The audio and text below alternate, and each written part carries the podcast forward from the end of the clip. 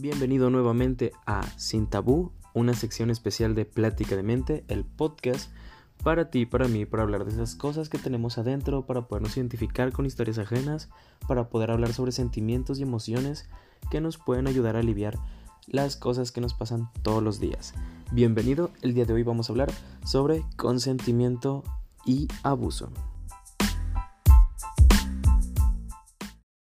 Y bueno, empezando aquí con el podcast, vamos a darle con el consentimiento. Vamos a definir estas palabras que nos rodean, que suelen ser muy importantes, pero poco retomadas por muchas personas. ¿Por qué? Porque son palabras que parecen no tener mucha explicación. Sin embargo, necesitamos explicarlas y aclararlas en situaciones para que la gente pueda aprender qué es lo que de verdad significan y cómo son sus derechos y cómo son obligaciones para otros respetar cuestiones como el consentimiento. Y lo vamos a tomar como esta parte donde es la libertad de ambas partes, si hablamos de personas, de informarse y consentir algo con conciencia, es decir, tener una aceptación a un acuerdo, ya sea en parejas, trabajos, relaciones amistosas e incluso en la parte educativa. Cuando hablamos de consentimiento se alude mucho esta parte de el abuso y pues la ola, el auge del movimiento MeToo que pasó hace unos años. Tenemos muy en cuenta en que no nos enseñaron a decir que no, en que desde niños nos han orillado a hacer situaciones en las que no nos sentimos cómodos, no nos sentimos en confianza y, y nos hacen vulnerables emocionalmente hablando. Como por ejemplo que es muy muy claro este ejemplo y me gusta mucho cuando a los niños te preguntan de que bueno, ¿cómo les enseñas a los niños a decir que no, a poner límites y esta parte? Y psicólogos y sexólogos hablan mucho sobre el primer encuentro con el niño y otras personas. Es muy común en México esta parte de que conoces a un familiar, te lo presentan, lo visitas y lo primero que tiene que hacer el niño como obligación social es saludar. Pero el saludo implica un beso, contacto físico, y hay mil maneras de saludar. Pueden chocar las manos, pueden agitarla, pueden simplemente decir hola, buenos días, buenas tardes. Eso es parte de educación. Sin embargo, hay mamás, y esto se da mucho, que los obligan, los hostigan y los chantajean para dar un beso dar un beso a un familiar que no quieren, no se sienten a gusto, tal vez no lo conocen, y si lo conocen no lo recuerdan, y están en todo su derecho de poder decir no quiero, a pesar de ser un niño que está en su formación, que está en educación y no diferencia muchas cosas buenas de malas. Pero el problema está en que al niño se le obliga y se le chantajea. ¿Cómo? Si no das el beso es que eres un niño grosero, eres tonto, que educado, no va a tener esto, no le voy a dar el regalo y todo ese tipo de cosas le enseñan al niño que está mal que diga que no, que está mal que se sienta incómodo y que debe acceder a ese tipo de cuestiones. Obviamente hay padres más drásticos que llegan a las agresiones físicas con los niños y esto también está mal. No se le puede enseñar así a un niño sobre límites y aprender a decir que no, porque bueno, eso es de niños, pero tú tal vez ya tienes 18, 20, 30 años y no te has puesto a pensar en qué situación te hacen sentir así de incómodo porque no te enseñaron a cuestionar ese tipo de situaciones de en qué momento sí quiero y en qué momento no. Me siento cómodo con las cosas, debo hacerlas porque me dijeron así es, porque así se debe hacer. Este saludo es solo un ejemplo de tantos de cómo no nos enseñan a validar nuestras emociones y cómo no nos dan el derecho para ejercerlas. Es, tu derecho el poder decir no quiero, no puedo hacerlo.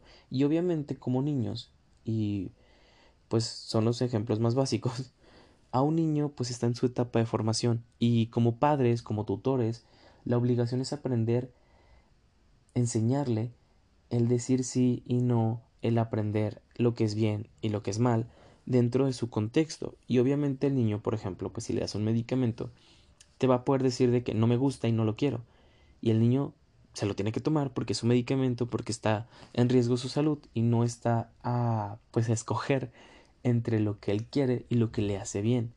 El niño no va a morir y no va a tener un desastre familiar, no lo van a abandonar, no va a quedar desahuciado si le dice que no a un familiar, si le dice no, no quiero un beso, hay otras formas de saludar y puedo hacerlo. También hay que ser congruentes de que no hablamos y no ponemos en comparativa, pues el tomar medicina con el dar un beso. Pero aquí te un ejemplo más pesado.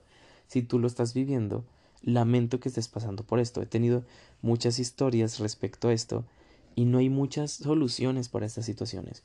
Teniendo familiares que son religiosos, extremos, o ni siquiera extremos, simplemente devotos. Cristianos, católicos, mormones, lo que tú quieras. Les toca ir al templo, les toca ir a la iglesia, les toca ir a charlas, eventos, etc. Pero, ¿qué pasa cuando el niño de 8, 10, 15, 20 años, que ya no es un niño, dice que no, que no quiere, que no no lo hace sentir a gusto, no es lo que lo llena, no es lo que pues lo hace sentir pleno y es una obligación para él hacer ese tipo de cosas y las hace solo porque le dijeron que así es y si no lo hace pues hay castigos y pueden ir castigos desde un grito, un regaño hasta lesiones físicas. Entonces, ¿cómo le debates a los padres, a las personas que forman parte de tu formación, cómo les les enseñas que no quieres? Si tú tienes a un familiar así, te pediría tu apoyo para esa persona porque no te imaginas lo mortificante y el mal desarrollo que le da a una persona el que no pueda decir que no a estas situaciones. Obviamente, como padres, como tutores, tratan de dar el mejor desarrollo para la persona, tratan de dar la mejor enseñanza. Pero ¿quién es uno para imponer esas mejores enseñanzas? ¿Quién es uno para decir, no, pues yo voy a la iglesia todos los días y eso es lo bueno? Y como yo hago cosas buenas, tú también vas a hacer eso, aunque te haga mal, aunque dentro de ti te haga daño, aunque en tu desarrollo y en nuestra relación termine dañada, termine en peleas, en discusiones, en frustraciones, yo te lo voy a imponer. Es ahí donde hablamos de límites, porque esta persona a cualquier edad tal vez no tiene el valor ni la seguridad y sobre todo no tiene la confianza para poder anteponer sus decisiones, su seguridad. Porque tú dirás, bueno, pues fue a la iglesia, que vaya, ¿qué pasa? No se va a morir. Bueno, no se va a morir, pero va a vivir con rencores, con frustraciones, van a crecer los pleitos, porque ese tipo de cosas crecen dentro de uno. Y tú dices, pero es que eso es normal, eso es lo que se hace. Sí, pero el que sea normal no significa que está bien. Ya lo hablamos con lo del beso. Ha habido demasiados casos de abusos hacia menores y el problema está en este en que no le enseñan a los niños de una forma apropiada que tienen el derecho a elegir, que tienen el derecho a decir no quiero. ¿Por qué? Porque no me siento cómodo, porque me angustia, porque es problemático. Y no se trata de si somos una generación o se está educando a la gente para ser más sensible o más vulnerable. No, es que tú adulto también tuviste estas situaciones. Ponte a pensar en qué te hizo cambiar y cuánto daño te hizo el que te hostigaran de esa forma para poder realizar esas actividades. Eso fue un abuso, un abuso familiar. Son tipos de violencias invisibilizadas, tipos de violencias invisibles. ¿Por qué? Porque no parecen hacer daño, pero marcan a las personas en cuanto a carácter y decisiones a futuro. Dejando de lado la parte de la familia, entramos al ámbito de la manipulación. Ya están esas situaciones, ya te lo planteé con la historia del niño. ¿Y por qué entra el tema de la manipulación? ¿Qué es la manipulación? Es cuando tragiversas la versión de una persona o la realidad de una persona en palabras para que pueda acceder a esas cosas que tú crees que son buenas o lo que tú quieres lograr como finalidad. Cuando hablamos de manipulaciones, pues obviamente hay personas dentro y fuera de tu familia, dentro y fuera de tu vida. Hay gente que te va a convencer para hacerte daño, un daño que puede ser físico, verbal o emocional. Y existen estas personas dentro de la familia que también usan la manipulación. ¿Son los mismos villanos? No. No causan el mismo impacto, obviamente. Sin embargo, usan las mismas técnicas, el mismo abuso hacia las personas. Si tú has hecho este tipo de conductas hacia algún familiar, por ejemplo, en el ámbito religioso, solo lo vamos a usar de ejemplo, para no alargarnos, y ejemplos hay muchos. Existe también lo que son las actitudes inconscientes. Tú no quieres hacerle daño a esa persona pidiéndole que haga las cosas, como con el niño. Sin embargo, son actitudes que lo van a llevar a desarrollar una postura que puede ser muy mala hacia lo que tú haces, hacia quien tú eres. Y no tratamos de arruinar ese tipo de relaciones, pero lo terminamos haciendo. Y pasa con el tiempo de que, bueno, ya me dijo que no quiere ir a la iglesia un tiempo, entonces lo obligué a ir, llegando a casa, en la vida cotidiana, hasta que vuelva a suceder, nos tenemos estas actitudes inconscientes de agredirnos con actitudes condescendientes, humillación, sobrenombres, comentarios y siempre hay burlas, hay burlas de, por medio dentro de esta manipulación porque es parte de la cadenita y hay cadenas más pesadas que otras para las personas donde dices, bueno, me obligaron a ir a la iglesia todos los días y no me afectó, no le guardo rencor a mi familia, ya maduré, aprendí y separé y ahora tengo mis propias cosas. Pero nos topamos con gente en la vida cotidiana que nos manipula para aceptar cosas que de verdad nos van a dejar mucho más dañados y con un daño mucho más complicado de reparar. Entonces, ¿esta manipulación me hace daño aparte de simplemente tratar de convencerme a una situación? Sí, esto forma parte del abuso. Y el abuso no tiene que ser necesariamente físico. Hay comentarios horribles hacia las personas que sufren abuso dentro de la, de la pareja, de la familia, que hacen la pregunta de ¿y te pegaron? Tienes mucha suerte porque te pudo haber ido peor. Eso, eso no es un consuelo y tampoco es como un gracias, gracias por haberme, por no haberme pegado, por no haberme agredido físicamente. Tengo que tener golpes, te tienen que pegar para que sea un abuso, tienes que tener marcas en el cuerpo. Cuando te pones a pensar y dices, tengo todo marcado aquí adentro, tengo un daño interno irreparable que trato de conversar con otras personas y la angustia y el dolor causado no se va. No puedo disfrutar mi día, no puedo comer, dormir, estar con otras personas sin pensar en todo ese daño.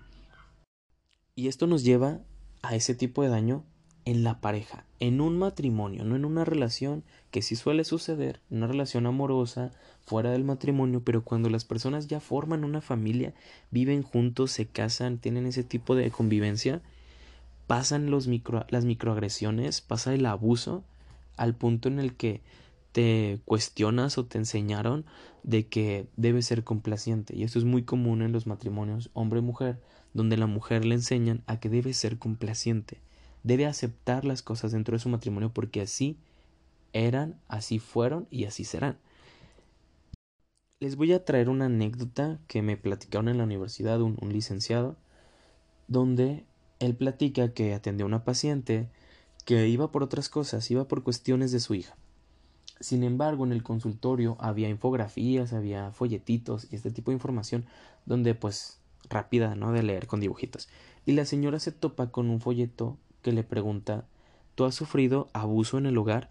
y venía con una recopilación, una lista de cuestiones que eran un abuso dentro del hogar, dentro del matrimonio y que la gente no las veía. Violencia invisible, tipos de violencia invisibilizada. Y ella se empieza a cuestionar, empieza a leer y ver los puntos, y llega con el licenciado y le termina preguntando Disculpe, el que mi esposo tome todo el dinero para gastos propios sin consultarme, ¿es un abuso? Si yo trabajo y juntamos el dinero en una cuenta y a final de cuentas él lo gasta en cosas de la casa sin preguntarme, en comida para él, en gastos para él, ¿eso es un abuso? Y le contestan que sí dentro de la, de la terapia del proceso, porque la señora acudió con el licenciado, termina hablando de cuestiones como que el esposo se llevaba la tele y la empeñaba, no llegaba a la casa, solía tirar la comida porque no le gustaba porque ya estaba fría cuando eh, la comida estaba en buen estado y era para el día siguiente, cuestiones de ese tipo. Y la señora se, se vuelta en llanto y se da cuenta de que sí, vivía en cuestiones de abuso, vivía en abusos que no eran físicos, no le pegaba, no era grosera en el grosero en el sentido de gritarle y pegarle y decirle no, pero tenía otro tipo de abuso que ella normalizó porque así fue el, el matrimonio de sus padres. Platicando en terapia, ella platica que pues todo lo juntaban en una cuenta, él se hacía cargo de las cosas de la casa como gastos, porque así lo hacían en su hogar y ella dio por sentado que así debían ser las cosas. Y pues sí, así fue como yo aprendí durante la carrera de los tipos de abuso, porque a veces no nos cuestionamos estas, estas partes de si lo que está sucediendo en mi relación, en mi vida, en mi familia, es normal, le pasa a las demás personas y te pueden contestar, pues obviamente es muy común la violencia en la pareja, de que te peguen, de que te, te agredan físicamente, te dejen marcas y diga, te hagan decir, te hagan mentir, de que no es que di que te caíste, di que fue un accidente, di que fue en la calle, de que yo no te lo hice. Y viven así. Porque le pase a otras personas significa que esté bien, no significa que esté bien. Le pasa a otras personas. Tristemente, es muy común, es muy cotidiano. Pero el que pase, el que suceda de esa forma, no significa que esté bien, no significa que te lo merezcas y sobre todo no es tu culpa. ¿Por qué? Porque está la parte en la que se culpa a las víctimas muchas veces de este abuso físico, de este abuso psicológico, de que tú sabías con quién estabas, tú sabías que te estabas metiendo con esa persona, tú cuando lo conociste sabías que trataba hacia su ex, cuando estabas con él, y esto suele ser parte del chantaje, la manipulación de las madres, es que yo te lo advertí, y el que me lo hayas advertido no implica que no me sienta mal por ello, el que me hayan dicho que podría ser peligroso, el que podría estar en contra, bueno, que podría estar en atentado a mi vida, no significa que yo sea menos vulnerable o que sea menos, que sea responsable, vaya, de todo lo que está sucediendo. No es mi culpa como persona que sufrió esa violencia, no es mi culpa. Las infidelidades, por ejemplo, también son un tipo de abuso a la relación, porque estás en contra de las emociones de tu pareja. No tienes en consideración el daño emocional que le estás causando a tu pareja, las inseguridades que desarrollas y sobre todo este tipo de respuestas que suelen tener las parejas es de que no, pues es que es una persona tóxica, ya sabía con quién estaba, así son los hombres, así son las mujeres. Eso no es justificación, eso no alivia ni consuela toda la situación.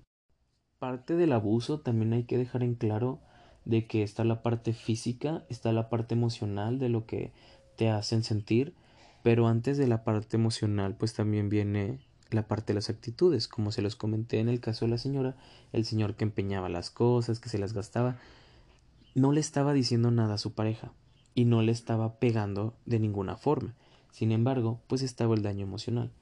Pero también dentro de la manipulación existe esta parte de la verbalización, el decir y hacer, el decir cosas. Aquí es donde entra el abuso verbal. ¿Qué es abuso verbal y cómo, cómo lo podemos definir? Pues son todas estas cuestiones donde la palabra, el léxico, la narrativa de las personas tienen la intención de dañar al otro. Ya hablamos de que uno suele hacer cosas inconscientes, actitudes inconscientes, donde pone sobrenombres, trata de hacer burla, donde trata de hostigar a las, a las personas con pequeños comentarios, como parte de la manipulación pero también está esta parte donde tienen toda la intención de agredir. Existen los comentarios pasivos agresivos. ¿Qué son los comentarios pasivos agresivos? Por ejemplo, cuando estás con una persona y le dices, te voy a contar algo, pero espero que lo entiendas porque es complicado y pues sé que no lo podrías entender si no lo hago despacio. ¿Ok? Me quisiste decir que soy estúpido de una forma más tranquila, más larga.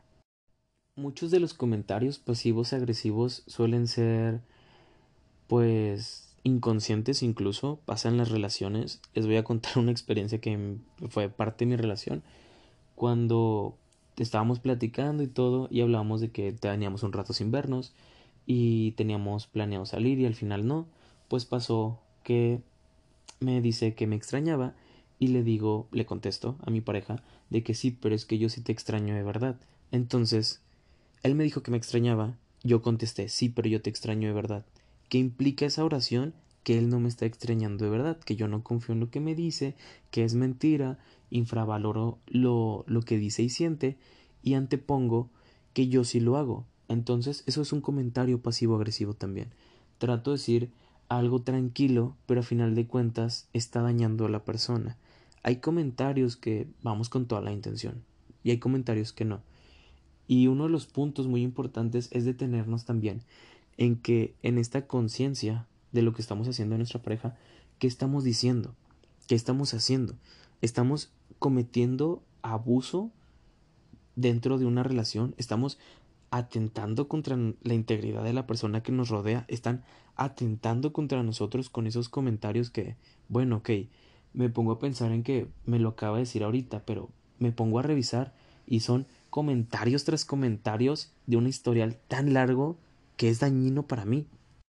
Cuando hablamos de este tipo de abusos y de esas palabras que usamos, hay que tener en claro que todo este tipo de, de información, rápidamente cuando buscas abuso, te sale la relación abuso sexual. Pero hay que tener en claro de que el abuso, el atentar contra una persona de esta manera, no es exclusivo y nunca va a ser único referente a la sexualidad. Nunca va a ser exclusivo para este tema. ¿Por qué? Porque los abusos, el consentimiento, este tipo de daño con palabras, acciones y comentarios no, no, no son únicamente de una relación, ni de pareja, ni de familia, ni de amistad, va hasta el ambiente laboral. Puede suceder en la escuela cuando los profesores acosan y abusan de su poder con los alumnos. Y tú dirás, pues bueno, el profesor no te tocó, no tuvo insinuaciones a tu, a tu persona, no, pero hace sus comentarios, me denigra, me humilla en clase, y no es exclusivo de un área. Hay que tener muy en cuenta esto, no es exclusivo de un área. Cuando lo retomamos al área sexual, pues hay que, lo que les dije al principio, hay que tener en cuenta que no decir no no es igual a un sí. Hay que tener en cuenta que el consentimiento implica que las personas sean conscientes, vaya, sean conscientes, tengan noción de lo que sucede y, por ejemplo, pues esta parte en la que no puedes tener el consentimiento de una persona que está alcoholizada en ninguna circunstancia. ¿Por qué? Porque las personas alcoholizadas están inhibidas de lo que sucede, tienen un, una perspectiva nublada, tienen la vista de que fuera de lugar y obviamente sus pensamientos que sí los tienen, o sea, no son no se apagan las personas con alcohol, simplemente piensan y razonan de una forma diferente, lenta, rápida, hacen conexiones con otros temas y obviamente el que tú les propongas algo y te digan en ese momento que sí, no es un sí válido, es un sí inconsciente y eso no te sirve porque puede ser un abuso, porque es un abuso. Puede ser tu pareja de toda la vida y el que tu pareja de toda la vida esté alcoholizada y te diga que sí, no significa que haya sido un sí. Cuando la persona esté consciente y se dé cuenta de lo que sucedió y dices, bueno, es mi novia, le platico, decimos, wow, o sea, ni me acuerdo, pero no hay problema porque así sucede en nuestra relación. Tampoco significa que lo debas repetir. Tampoco significa que puedas hacer eso con tu pareja siempre solo por ser tu pareja. Cuando hablábamos del ejemplo este de la señora, su matrimonio y el abuso, también hay que tener en cuenta de que lo más correcto, lo más apropiado para la integridad de ambas partes es que digan que sí en todo momento. O sea que me tengo que detener entonces a preguntarle a mi novia todo el tiempo si quiere tener relaciones antes de tener relaciones. Pues sí, eso significa. No importa si están casados, no importa si tienen hijos, no importa si llevan años de conocerse. Un beso, tomar la mano, un abrazo, tener intimidad, todo eso se tiene que preguntar antes. Tal vez no estamos acostumbrados a ese tipo de cosas de estar haciendo toda la oración completa de puedo tomar tu mano, pero obviamente hay respuestas que son con la mirada. Tomas la mano de tu pareja, la observas y dice sí, no la quita, no la retira. Hay que reafirmar si esas cosas son cómodas o no para la persona. Tal vez no cada minuto del día, pero con frecuencia hay que ser conscientes de si la otra persona está sintiendo placer en esas circunstancias, está siendo consciente de lo que hace o se siente en una situación forzada y hostigante para que tenga que hacerlo. Pasa, por ejemplo, cuando en los matrimonios dicen, pues sí, o sea, sí tuvimos intimidad, sí tuvimos sexo y todo, pero no lo quise y me siento incómoda, me siento sucia, me siento extraña. He escuchado estas historias en, en la consulta y es cierto, el que sean una pareja no da por sentado nada de esto y también el dar por sentado este tipo de cosas es una cosa, pero el convencer a otra persona en el instante manipulándola también no es consentimiento. Cuando le informas a una persona lo que sucede y lo que se puede hacer y la otra persona da una respuesta, sí, un no o un tal vez, es como te debes quedar. Si dice sí, es sí. Si dice no o tal vez es un no.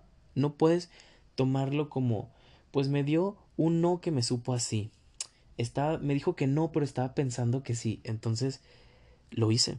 No, eso no es una justificación. Porque si no te dan un sí certero, a pesar de que haya un coqueteo, un ligue, lo que tú quieras, no puedes hacer ese tipo de cosas. Porque es abuso.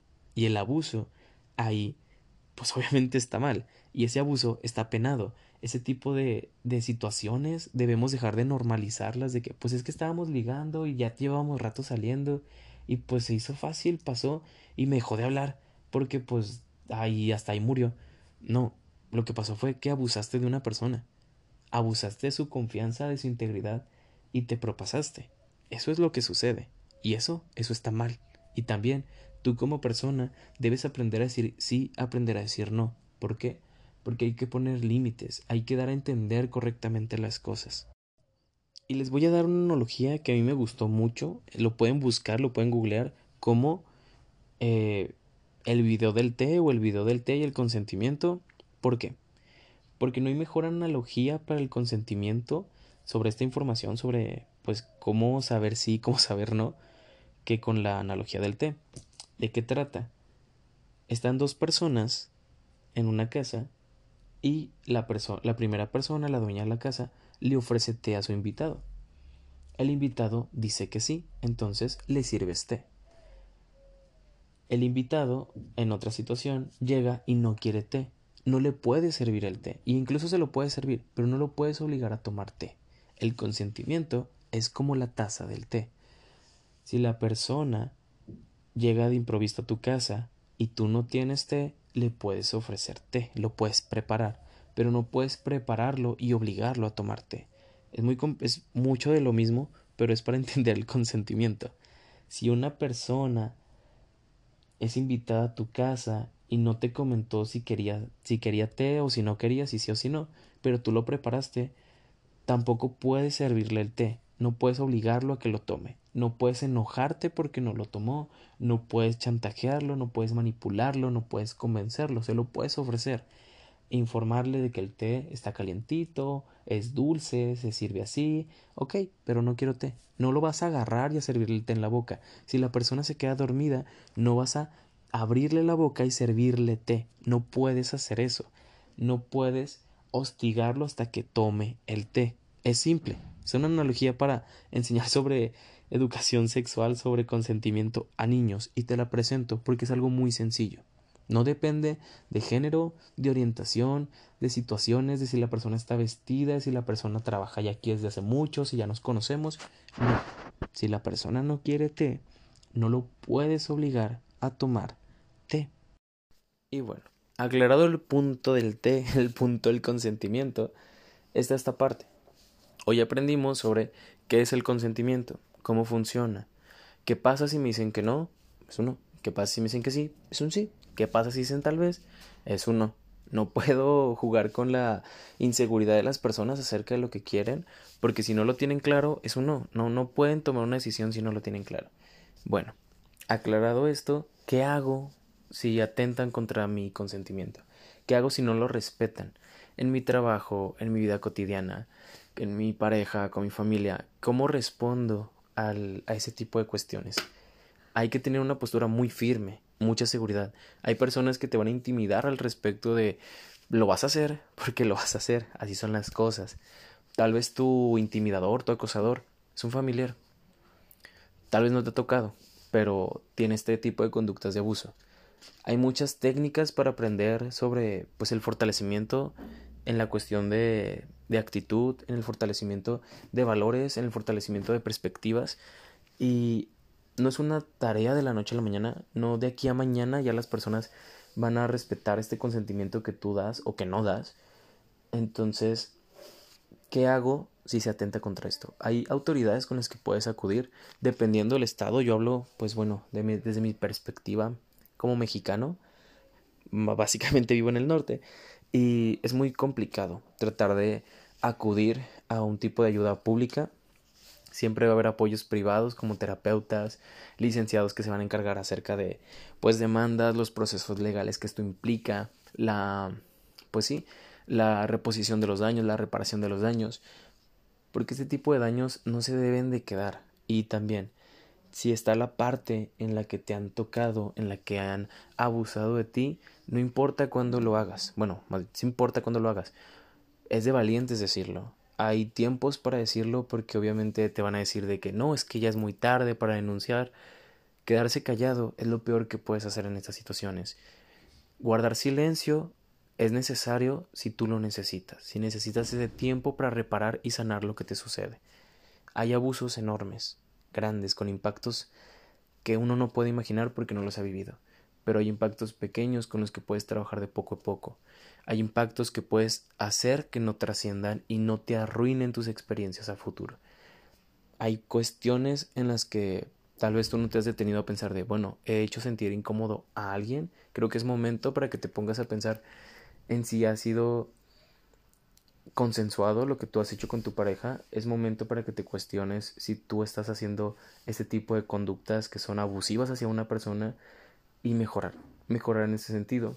Te diría, pues, que podríamos arreglar las cosas si la gente que sufre este tipo de violencia lo denuncia y todo. Las cosas no cambian así, tampoco es tan fácil ni tan maravilloso como si nomás alza la voz y se va a reparar el daño. No, lleva su tiempo, tiene sus procesos. Si puedes acudir a terapia, acércate. Si necesitas apoyo respecto a alguno de los temas, tienes aquí, aquí hay comentarios y preguntas en, el podcast, al menos en Spotify. Nos tienes en Instagram como Cultura de la Mente y puedes acercarte para que te, te ayudemos, te brindemos la asesoría para que puedas encontrar ese apoyo que tanto, tanta falta hace. Ahorita me ando trabando un poquito, ando apurado, lo siento. Ah, demasiadas cosas en la vida y revisando el podcast porque te invito a que lo compartas, pero te traigo información. Tal vez nos iban a censurar, tal vez no, por la portada, por el contenido. Aún así se va a estar haciendo y aún así va a salir. Así que muchas gracias por llegar a este punto. Muchas gracias por tener este espacio para nosotros, para que te lo compartamos, este espacio para ti.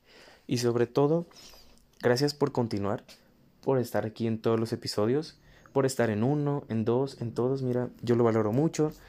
Mi, mi aplicación me dice qué tanto alcance tengo, qué tanto apoyo recibo. Y me gusta, me gusta saber que estás aquí, que estás aquí ahora, que estás aquí ahora escuchándolo y aprendiendo de cosas nuevas. Si puedes compartirle esto a alguien, adelante. Si puedes explicarle algo a alguien a partir de esto, te lo agradecería mucho. Te mando un saludo donde sea que estés. Yo, mira, una tacita de café y al trabajo. Nos vemos para después.